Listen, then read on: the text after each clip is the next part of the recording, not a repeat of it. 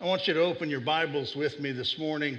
We're going to look at the final words from the book of Colossians. Final words. We were blessed, my family and I, to have um, some visitors with us. I told you, I think, that they were here last week. My sister and her husband, and my brother, Russell, uh, and his wife were here as well. Uh, a few years back, Russell had a major stroke, and uh, we honestly, we didn't think that he was going to make it.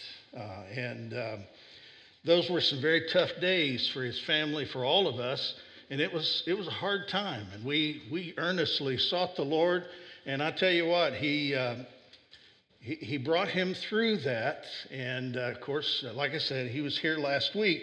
What I wanted to tell you is the encouraging words that he had for me as we walked out of the building and we're walking toward our cars in the parking lot. My beloved brother, he looked at me and he paused and he said, Lindell, I forgot it, how good it was to hear you speak. Isn't that encouraging? And then he said, and then I woke up. The Lord, in bringing him back to us, disconnected the filter between his brain and his tongue. If it hits his brain, it's coming out of his mouth.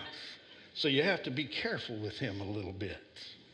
All right, so you have your bulletin this morning, and uh, I'd ask you to look at that bulletin on the back side of the bulletin, it's a little deceiving. I'm going to tell you straight up, it's a little deceiving. I have uh, an outline of sorts, uh, and you see the numbers one, two, and three that are there. Uh, the first thing I want to tell you is they don't have anything to do with the outline. oh boy. Uh, so what I'm what I'm going to ask you to do this morning in those spaces one, two, and three, I want you to think for a moment. I want you to write down the names of three people. Three people. Write down the names of three people that have helped you grow spiritually, that have helped you in a time of crisis, or have been a special encouragement, blessing, or comfort to you. Three people, okay?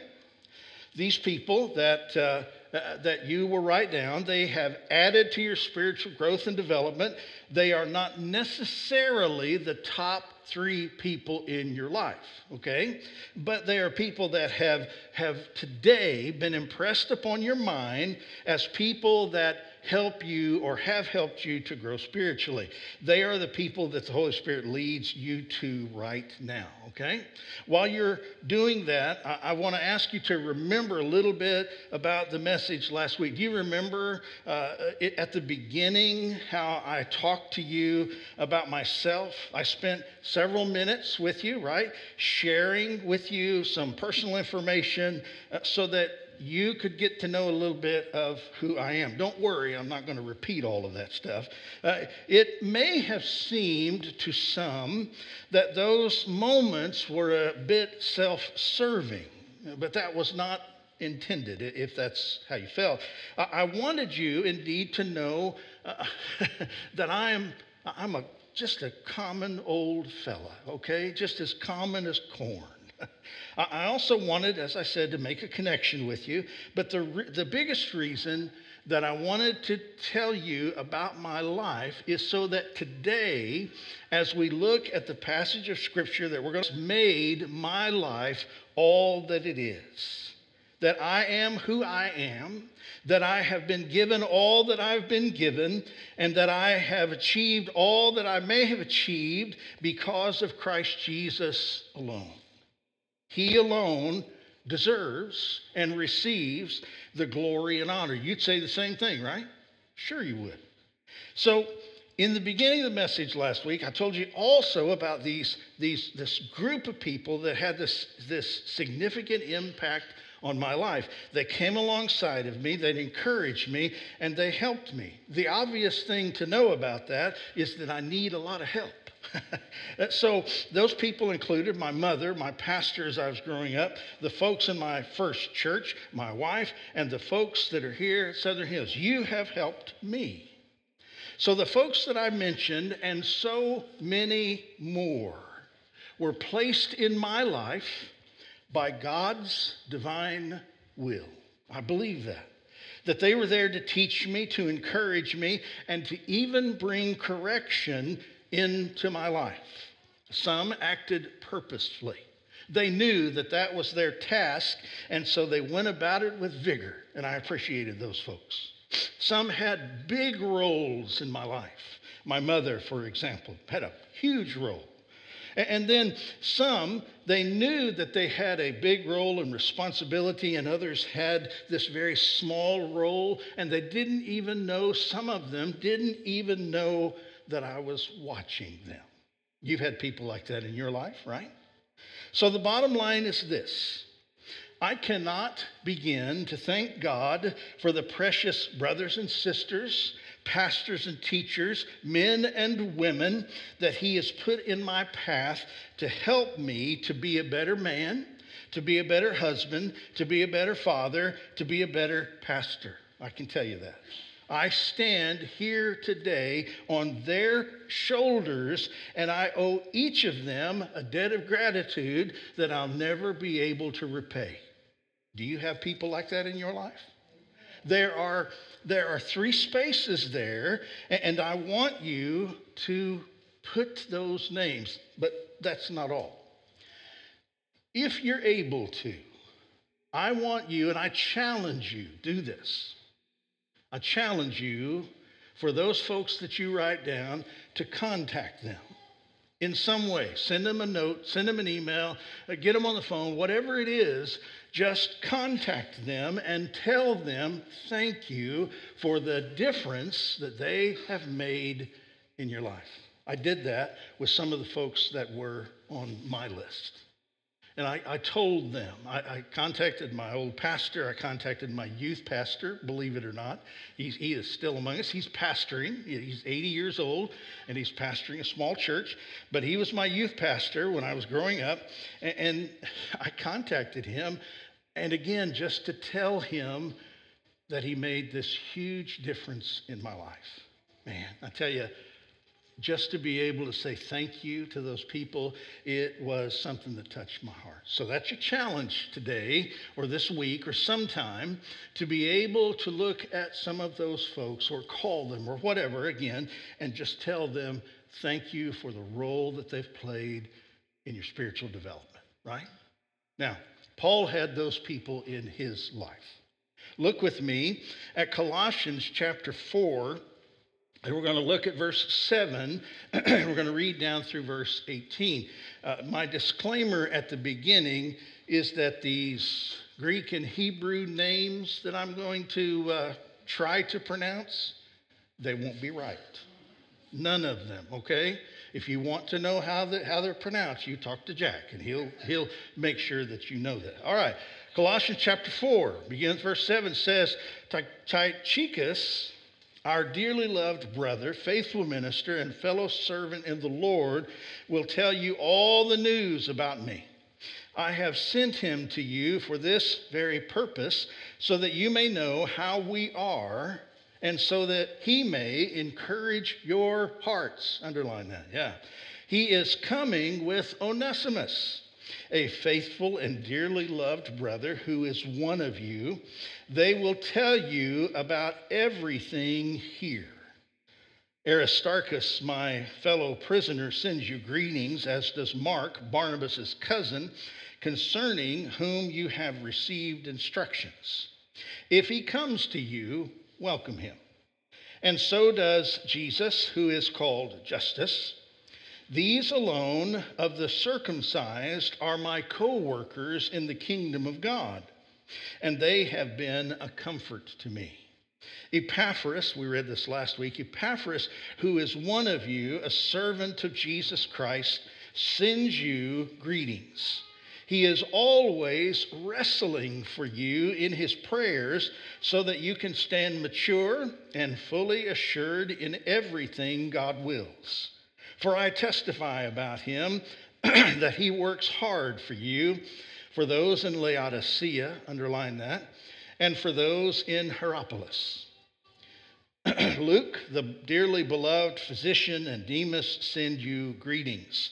Give my greetings to the brothers and sisters in Laodicea, underline that, and to Nympha and the church in her home. Some of you may have in his home in your translation.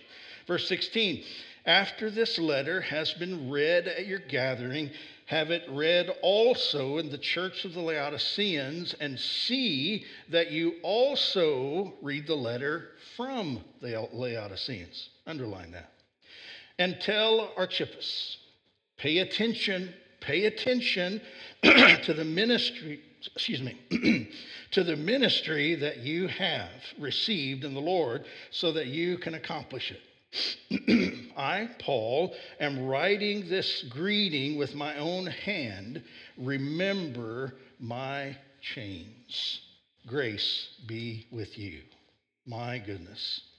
So, when we first read this passage, doesn't it feel like that Paul is just sending greetings, saying, Hi? Our Archippus says hi, and Mark says hi, and, and all the other folks say, say hi back. But I want you to know uh, that in this passage, there is a wealth of insight here into the heart of the apostle. Did you realize that? Uh, some have the impression that Paul was cold, harsh, mission driven, and maybe even a little bit arrogant. But I want you to see at the very beginning that Paul is no lone ranger. He is not by himself, that there are a, a lot of men that have gathered around him to help him even while he is in prison. We are not meant to do this life in isolation. We are not meant to walk our spiritual journey alone. We are meant to be together in this, in fellowship and in community. So we see in Paul's work here, in his writings, the very last statements that he makes, that there are people around him. In passages like this, we also see the depth of love that he has for the people around him. My goodness, take for a moment, sometime when you have time, and just circle the compliments Circle, circle the descriptions of these people and how beloved and how blessed and how loved and how faithful that these folks were to him. It shows us his need for fellowship and for community, right? The people listed in these verses, I believe, are heroes of the faith. You could take these names and you could add them to Hebrews 11 and they would fit right in. Fit right in. They are people that have helped to make the ministry of the Apostle Paul that we enjoy today, they helped make it happen. And we thank God for each of them. They worked as the apostles' hands and feet, doing this and doing that, going here and going there, you know, going there and, and creating. Here's the wonderful part of this in all of their assignments that Timothy or that, that Mark or that Aristarchus had, all of these people that, that he would send to these different ministry places, these churches, they were creating an invisible spiritual bond that brought the churches of Jesus Christ together. So that, that if you went to the church at Ephesus, there would be fellowship and community among those brothers and sisters, and you would welcome, be welcomed as a brother and sister. Someone comes to our church, they don't come as someone, if they're a believer in Jesus Christ, we already have a common bond with them. We already have an association with them. It is the bond of Jesus Christ on the cross. This is good for us to see because we get to look at and think about people that are like you and I. Doesn't Paul sometimes seem like a superman Christian, able to leap tall synagogues in a single bound? Doesn't he look that way? He, he's, he's much like that. To me, I, I, you know, in all honesty, I relate to Peter a whole lot more, a whole lot more than I do to Paul. Peter's always enjoying the taste of his own foot in his mouth, right? That would be me. That would be me. These folks remind us that we don't have to be a Paul to make a difference in the kingdom of God. You, where you sit today as a believer in Jesus Christ, you are important to the work and the ministry of the kingdom of God. Last week we talked about prayer. I want you to know that as a prayer person, as a person who lifts up the very man that stands in this pulpit, that as you lift him up, you are participating in the pulpit ministry of this church. And it should, not, it should not be diminished. It should not be thrown aside. It should not be treated casually. This is a great work to pray for whoever stands in this pulpit. These verses are exciting because we get to burrow deep into the word and search out the nuggets and insights as to who these people are. At least two of them these brave people risking their lives with Paul, we simply know nothing about them. There is Jesus named Justus. All we know is that, his, is that his name was Jesus and that he changed his name to Justus, partly, I would imagine, out of honor to Christ himself. I don't blame him for that, right? It would be hard to complain about Jesus, wouldn't it? If he was a part of the church, that Jesus. He always burns what he brings for lunch, you know? That would be difficult. But he changes his name. Uh, but imagine for a moment if Justus was the guy who went out and purchased the ink and the parchment for Paul to write. That'd make him pretty important, wouldn't it? That make him pretty important even to us today so that we can sit and look at these words that were written thousands of years ago. And then there's Nympha. Nympha, scholars even disagree as to whether Nympha was a man or a woman. Some translate Nympha in the masculine, some in the feminine. We don't find anything else in Scripture about Nympha, but we know this about Nympha that the name Nympha would be something like the name Pat that we use today. Context would have to tell us, right, whether Pat is a man or a woman, right? We know this about Nympha that she exercised the spiritual gift of hospitality, and a church met in her home. It does not say that she led the church or even where the church was located, but she had a generous enough heart that she opened her home in her community so that the people of Christ could come together to sing, to pray, to preach, to worship together. That's beautiful, I think. Do we consider the very things that God has given to us? The possessions around us, our vehicles, our houses, everything that we possess, do we consider it as something that we give over to God for the use of growing His church and of growing His kingdom? Unfortunately, as well, it seems that there is a letter of Paul that appears to be missing here. In verse 16, look at that. It says, After this letter has been read at your gathering, have it also read in the church of the Laodiceans. And see that you also read the letter from Laodicea. Some scholars believe, I don't know who they are, I'm not one of them.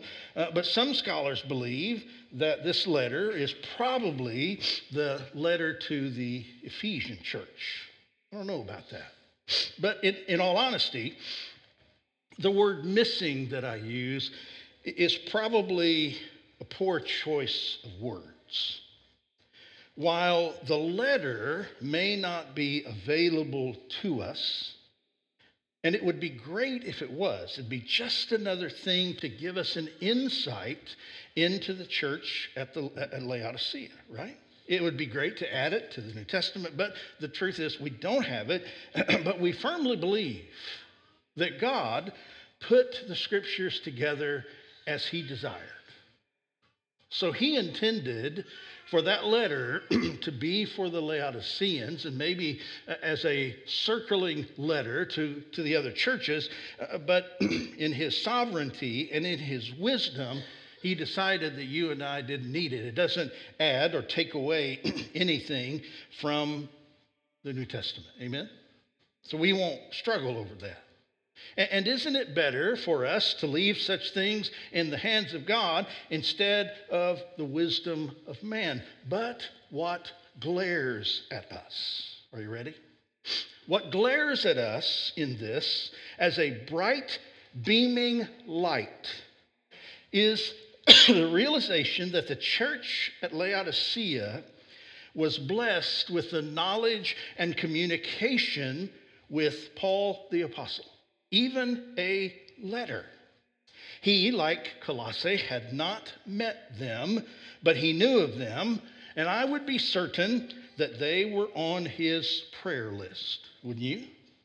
Laodicea, then, we can surmise, had good leaders like Epaphras and others that are mentioned here who led them, taught them, and served among them. But unfortunately, by the time that they receive the revelation that John pens, some 30 years later, this is the condition of the church at, the, at Laodicea. Revelation chapter 3 begins verse 14. Write to the angel of the church in Laodicea, thus saith the Amen the faithful and true witness, the originator of God's creation. I know your works, that you are neither cold nor hot. I wish that you were cold or hot. So, because you are lukewarm and neither hot nor cold, I'm going to vomit you out of my mouth. For you say, this is their attitude about themselves, for you say, I am rich. I have become wealthy and need of nothing. Wow. That you he says, You don't even know that you are wretched, pitiful, poor, blind, and naked. Wow. Here's what's important about this it should serve to us as a powerful warning that a church in a very short period of time can be dismantled if we are not on our guard. And the hardest part about this is that we know that the Laodiceans, we know that they were still having church, that they were paying all their bills, that they were doing everything that a church would do. But the problem with them was not in their organization, it was not in their in the things that they did. The problem was in their heart, right? In just a span of a few years. Christ who walks among his church, that's what he sees, and that's what he sends to them through the work of John. Oh my goodness. That is a sad commentary. When we look at Laodicea, sometimes we see these churches in isolation, separated unto themselves, and in a sense they were. But the reality was that God gave them good leaders. God gave them people and God gave them many good things. He gave them resources, more resources than we can probably even imagine in that day. And yet, and yet, with all of that that God gave to them, the devil so worked in their hearts that they had become just lukewarm. Do you hear the warning? I do. I do. I am sure as well that when Paul refers in verse 11 to the three Jews, Aristarchus, Mark, and Justus, and he says that these alone of the circumcised are my co workers for the kingdom of God, and they have been a comfort to me. Those words are probably wrapped in sadness for Paul. They're probably wrapped in grief because of all of the Jews and all of the synagogues. And Acts chapter uh, 28, the, the final chapter, talks about how that Paul, under house arrest, he invites the Jews to come over and to, to argue, to, to debate about Jesus. And Paul talks to them, the scripture says, about Jesus from the prophets and through the law, and, and he lays it all out for them. And they wind up just arguing with each other out of all of the people that Paul addressed, out of all those people that were his countrymen. Three. That's a sad commentary. And I'm sure that for Paul, as we would see in the book of Romans, that that immensely broke his heart. He winds up saying, in Acts 28 and verse 28. Therefore, puts an end to their arguing. Therefore, let it be known to you that the salvation of God has been sent to the Gentiles. They will listen. Paul says, I've heard enough. I'm done with you. That's where the work will be.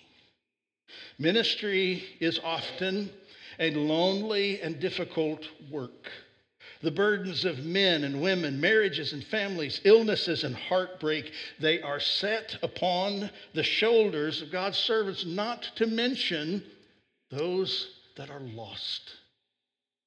The burden of seeing people come to Jesus. No wonder Paul prays and even says, Pray for us.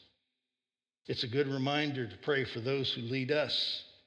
It's also a sweet reminder that Aristarchus, Mark, and Justus, that they were a comfort to Paul.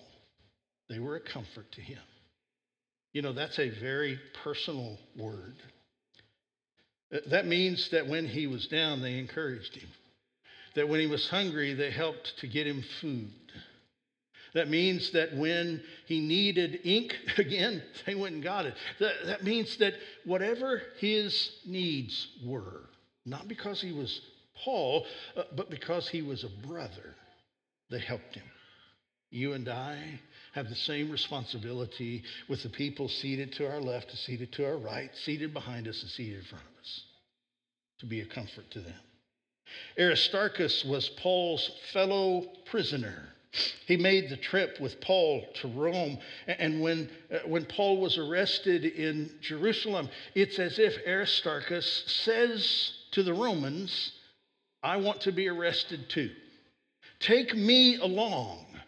The record only records from what we see in the New Testament that it was Paul who was arrested. There are others now, it seems, in this letter to the church of Colossae that, that are arrested too. But, but it's not a whole gang of guys that's arrested in Jerusalem. It's Paul. And Paul then goes and ultimately winds up in Rome. But he comes with other men who are saying, I'm going with you regardless of the risk, regardless of the consequences regardless of what needs to happen, I'm with you, brother.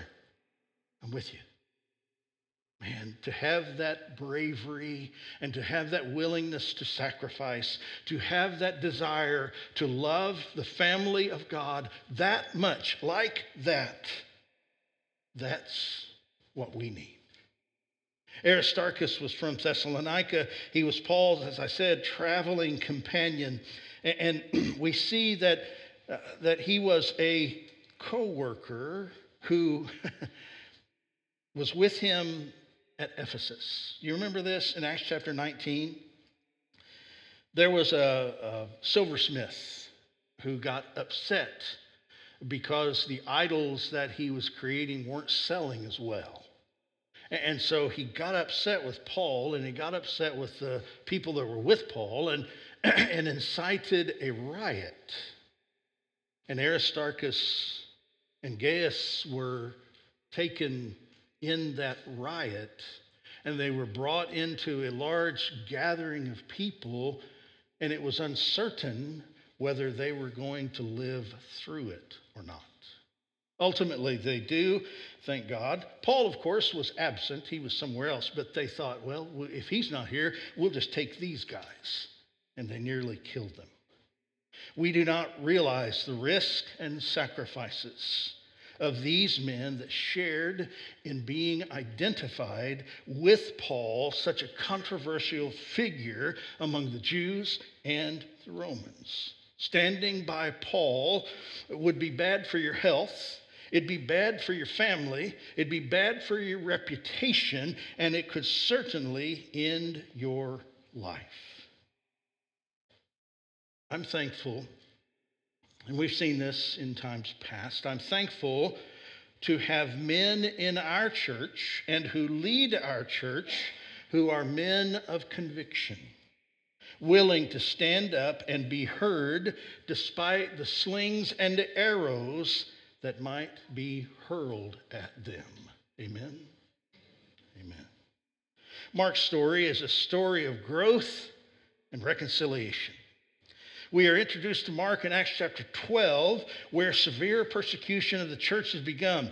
James, the brother of John, has been executed by the sword under Herod's orders, and Peter has been arrested. You remember this story? He's sleeping, and he's sleeping between two soldiers, two guards. One on one side, one on the other. They are chained to him, literally chained to him. Luke records for us in the book of Acts that the church had gathered in Mary's home. Mary was Mark's mom and, and had opened her home so that the church could assemble there, right? And so Mark, as a very young man, is seeing all of these things take place. And guess what he sees? He sees that Peter is divinely, miraculously gloriously walked out of that prison, escorted by the angel. And he comes to the door, right? You remember this story? He comes to the door, knocks on the, knocks on the gate, and somebody comes to the gate and they don't even believe it's him. He wants to go in. and they go and run and tell somebody else. And they say, they say, it's his ghost. He must be dead. But they go and they let Peter in and they rejoice together. And God does this wonderful thing. And Mark, as a young man, gets to witness these events. Peter mentions Mark in his final statements of 1 Peter and refers to him as his spiritual son, probably meaning that Mark was saved under his ministry. Mark goes on Paul's first missionary journey. Young man, he gets ready to go. This is great, isn't it? Wouldn't you love to be on this first missionary journey? But somehow, partway through the trip, Mark says, This is not for me. And he goes home. He goes home. Paul and Barnabas ultimately return home from that first mission trip. They prepare for a second, and guess what? Mark wants to take, or, or Barnabas wants to take Mark along. Paul says, No, no way, not at all. He is insistent, this man who departed in the middle of the mission trip, in the middle of the trip, he doesn't get to go. What would you say? What would you say about Mark? Would you let him go? He can't be trusted. He's weak. He doesn't have a spine. We need to leave him at home. Paul insists that Mark not go with them, and, and it creates such a rift between them. Paul and Barnabas, they split and they form two teams, and they go in different directions. Barnabas takes Mark, Paul takes Silas, and they go in these different directions wait a minute. Uh, Lord, you just, in that, in that disagreement, you just doubled the size of the mission effort. Isn't God like that? that he'll take what we uh, what we do and he'll take what we say and, and he'll take how we act and somehow somehow he'll work it all together for his glory somehow during this time we aren't given the details. We aren't told when. We aren't told how. Somehow mark and paul reconcile. Paul indeed has a change of heart. In Colossians, he writes that he sees Mark as a valuable member of the team. Not only that, but Paul mentions Mark in 2 Timothy chapter 4, which we believe, or some most believe, that that's his final letter, and that from that letter, from the end of that letter, somehow after a bit of time, that Paul is executed. He asks Timothy, Send Mark to me. He is useful to me in the ministry. Useful to me in the ministry. Isn't it good to see that the church and that the people of God can be a people of reconciliation? That we can, we can disagree with one another, but that in God's work, and in God's hands, the useless can become the useful. That has Jesus written all over it. Mark, we know, writes the gospel that bears his name. How much did Mark grow? How much did he mature? How much did God deal with him in his heart? And, and, and not only that, not only that, the apostle got dealt with as well. And God dealt with Paul in how he looked at and how he appreciated and what he would do with Paul. We all have moments of weakness and sin, but that does not mean that God is finished with us. There is hope, forgiveness, and restoration for all who have sinned, all who have strayed, and all who have quit. Praise God for his mercy. Praise God for his sovereign plan. If today you have someone, you have someone, or I have someone that we are at odds with, I'm going to stand here flat footed in my fat little frame, and I'm going to say to you humble yourself, repent if repentance is needed, and be restored to fellowship with one another you both will be better off for it. Never forget the promise, Romans 8:28, that we know that all things work together for the good of those that love God who are called according to his purpose. Amen. I believe that both Paul and Mark needed this time. And then there's Demas. His story is like Mark's, but it has a different ending, at least as far as we can tell. Demas is with Paul in Rome and is mentioned alongside Luke, sending these friendly greetings to the Colossian church. But somewhere, somehow, along the way, something happens and Demas abandons Paul.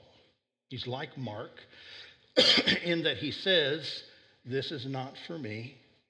I'm going home. I'm going home. He leaves Paul then in a desperate and difficult situation. Paul's left in a lurch. 2 Timothy chapter 4 and verse 9 says, Make every effort, talking to Timothy, to come to me soon. Verse 10, because Demas has deserted me and Paul gives us the reason. Because he loved this present world and he has gone to Thessalonica. Verse 11 says, Only Luke is with me. Bring Mark, again, Mark, with you, for he is useful to me in the ministry. I have sent Tychicus to Ephesus. Brothers and sisters, Demas makes physical decision that is made after a spiritual decision. The spiritual decision that he makes is I'm going to quit. I'm going to quit Christ. I'm going to quit Paul, I'm going to quit this mission effort. Because he believed the lie that the world had something to offer him that was better than faithfulness, that was better than loving Jesus, that was better than the love of Jesus in his life. Now, can you imagine Paul writing those words and the tears streaming down his cheeks as he writes about this brother that has made this physical decision to leave a job? There's nothing wrong with leaving as long as you leave with the right reasons and in the right way. Can you agree with that? Yeah.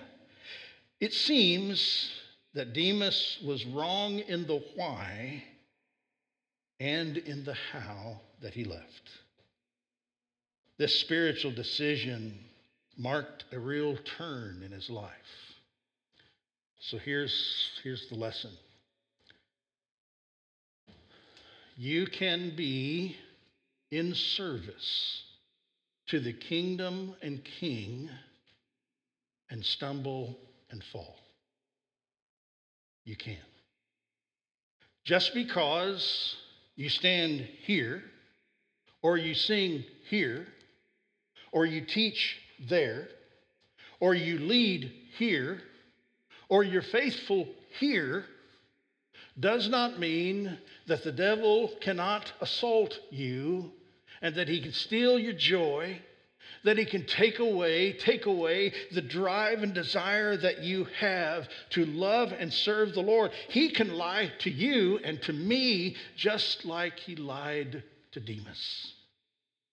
We need to guard our hearts against such lie that the world would want us to know that the world has something better to offer. You're missing out, friend. All of these good things that everyone else gets to enjoy, you have to leave them behind. You have to not partake. Jesus has to be bigger in the window than anything else in order to remain faithful to him. Poor Demas, it seems from what we see that he showed his true colors ultimately. And there he was serving, serving, serving with Paul.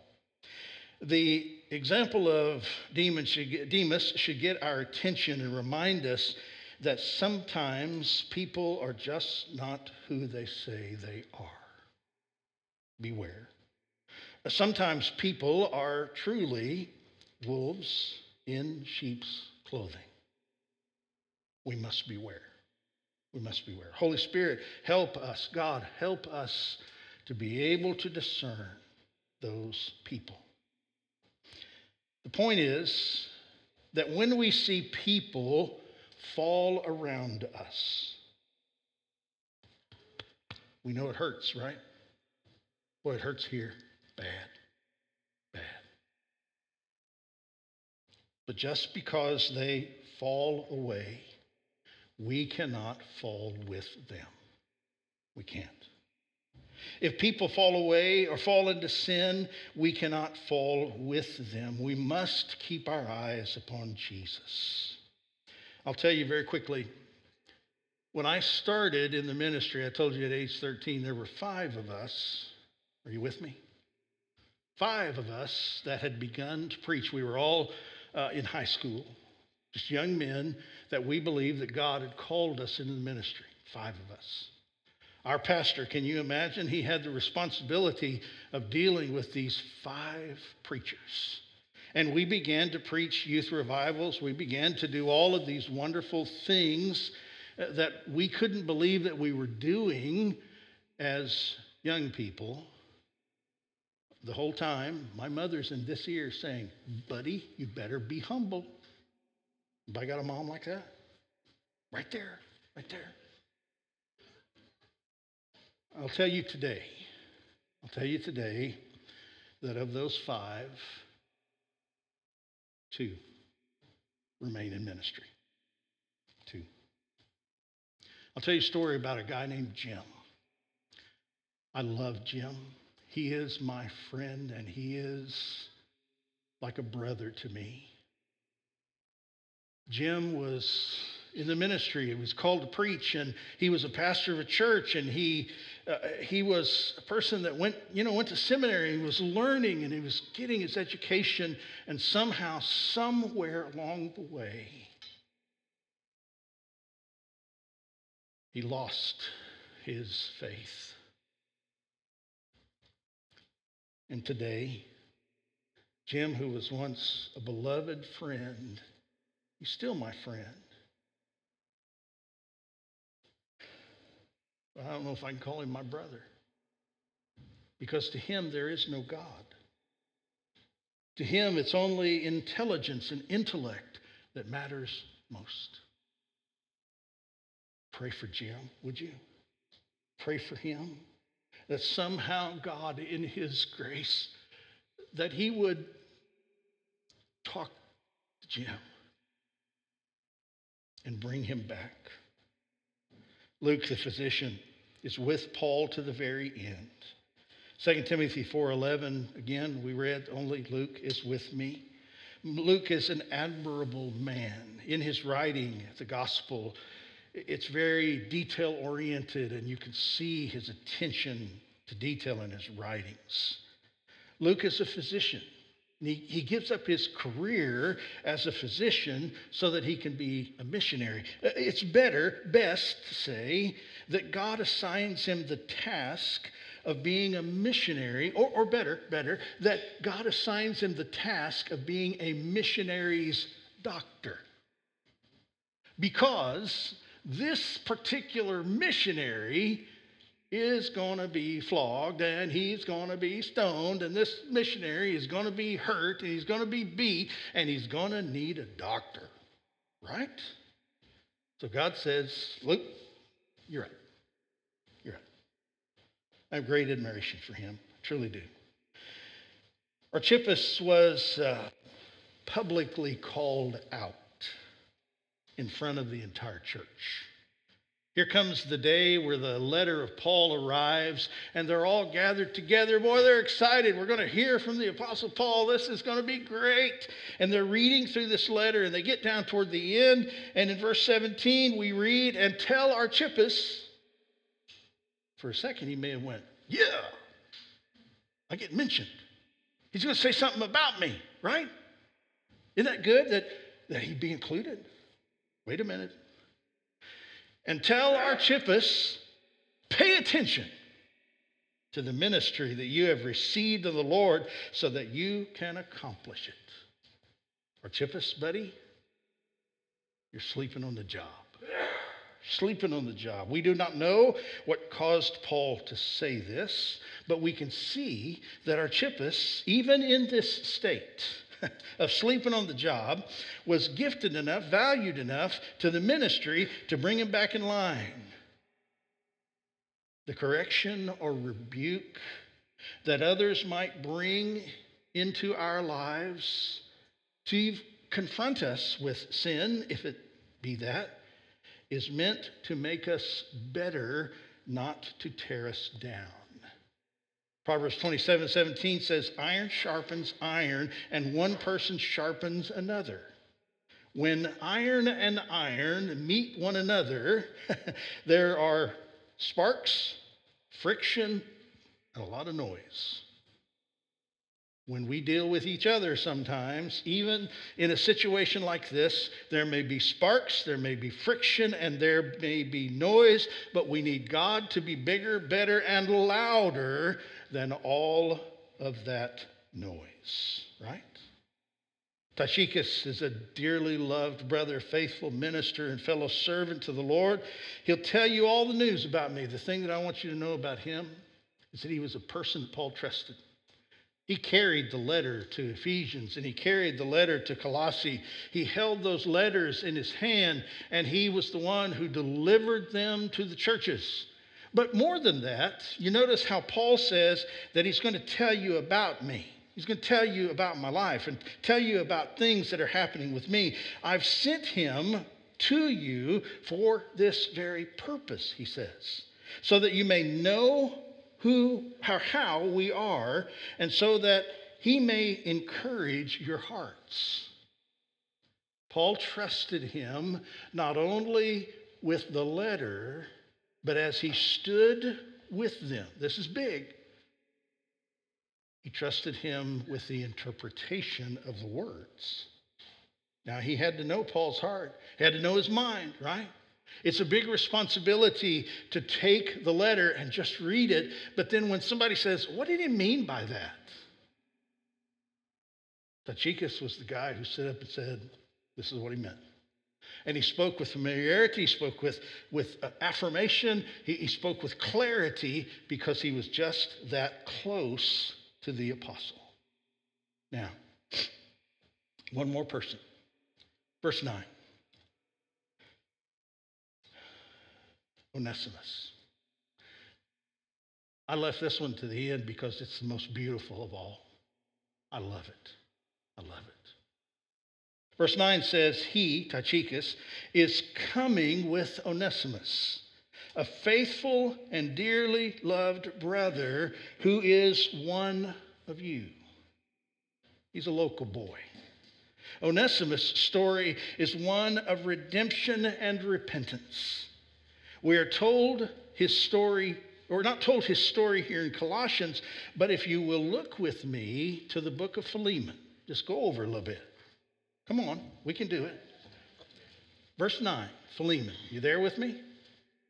Philemon, verse 9. There's only one chapter. We can do this. I appeal to you, Paul writes, I appeal to you instead on the basis of love.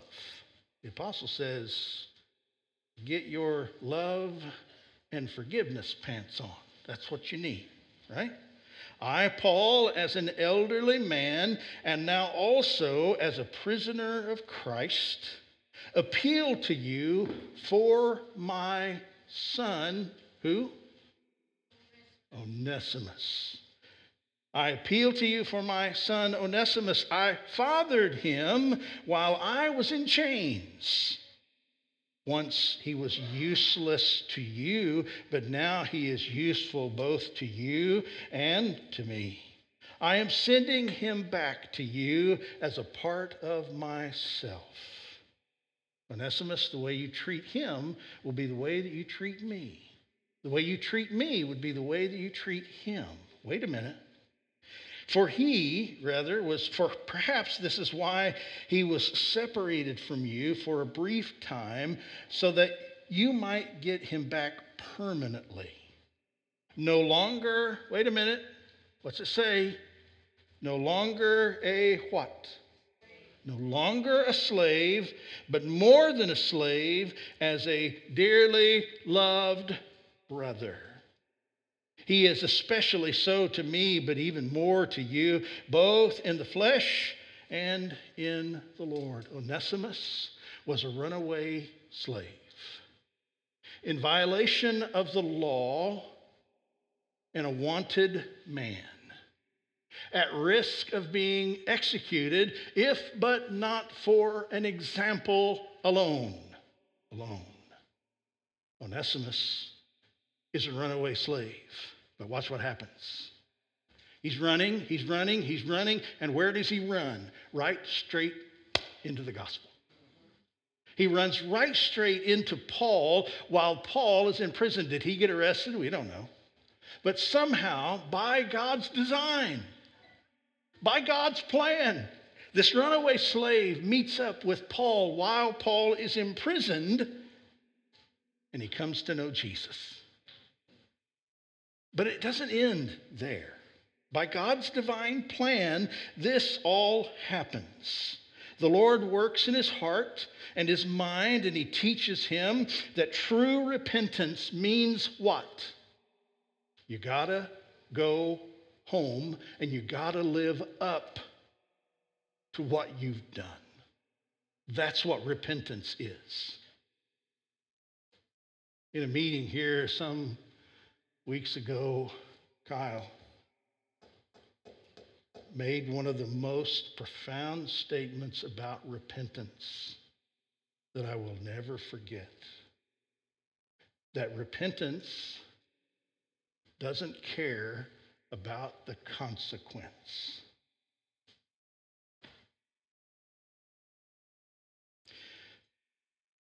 What was it like for Philemon to see this slave coming? Did his fist draw up? Did he run and get the flog? Did he run and get the whip? Did he run to execute the law upon this slave that had run away? Paul says, Loosen your fist, brother. Because he comes to you no longer as a slave, but he comes to you as a brother in Jesus Christ. Wow. To me, that's the most beautiful part of all of this. It brings me to this conclusion. My prayer today is that you are encouraged by these examples of faithful service. Look to them. Don't look here, look to them. That you will see how God loves you, values you, and plans to include you in his kingdom's work. I'll also say from my heart, thank you again for one of the most precious gifts I've received in being able to stand here both last week and this week. I want to close with these words. This is beautiful. It's out of Hebrews chapter 12. You ready? Therefore, the writer of Hebrews says, since we also have such a large cloud of witnesses surrounding us, if we could see them in the balconies of glory, looking upon us as we strive and work and do the kingdom's things for the King of glory. They're cheering us on. This great cloud of witnesses includes Archippus and Tychicus and, and Mark, and, and includes these guys that we just mentioned who, who gave themselves, left family, children perhaps, in order to serve Christ? Since we have such a large cloud of witnesses surrounding us, let us lay aside every weight and the sin that so easily ensnares us. Let us run with endurance the race that lies before us, keeping our eyes upon Jesus the source and perfecter of our faith, who for the joy that lay before him endured a cross and despised the shame and sat down at the right hand of God's throne. Brothers and sisters, it is all worth it. Stay in the fight, stay in the run, keep going, keep going, because God is going to reward us here with joy and peace that's beyond measure that we can't even understand, and He's going to reward us then with the face of Jesus. And we're going to stand in His presence and we're going to sing perfectly. We're going to sing and glorify His name. How wonderful that will be, right? Amen. Father, I come before you. I thank you for this precious gift and opportunity here. I don't deserve it. I know that but I'm truly grateful. I pray, Father, that the people that we have seen, heard, and talked about in this section of Scripture, I pray that they've been an encouragement to us, that they've been a blessing for us, and that as we looked at each one of them, they've given us strength strength to stay in the battle we love you, Lord Jesus. I thank you for my church. May you bless us in Christ's holy and wonderful name. Amen.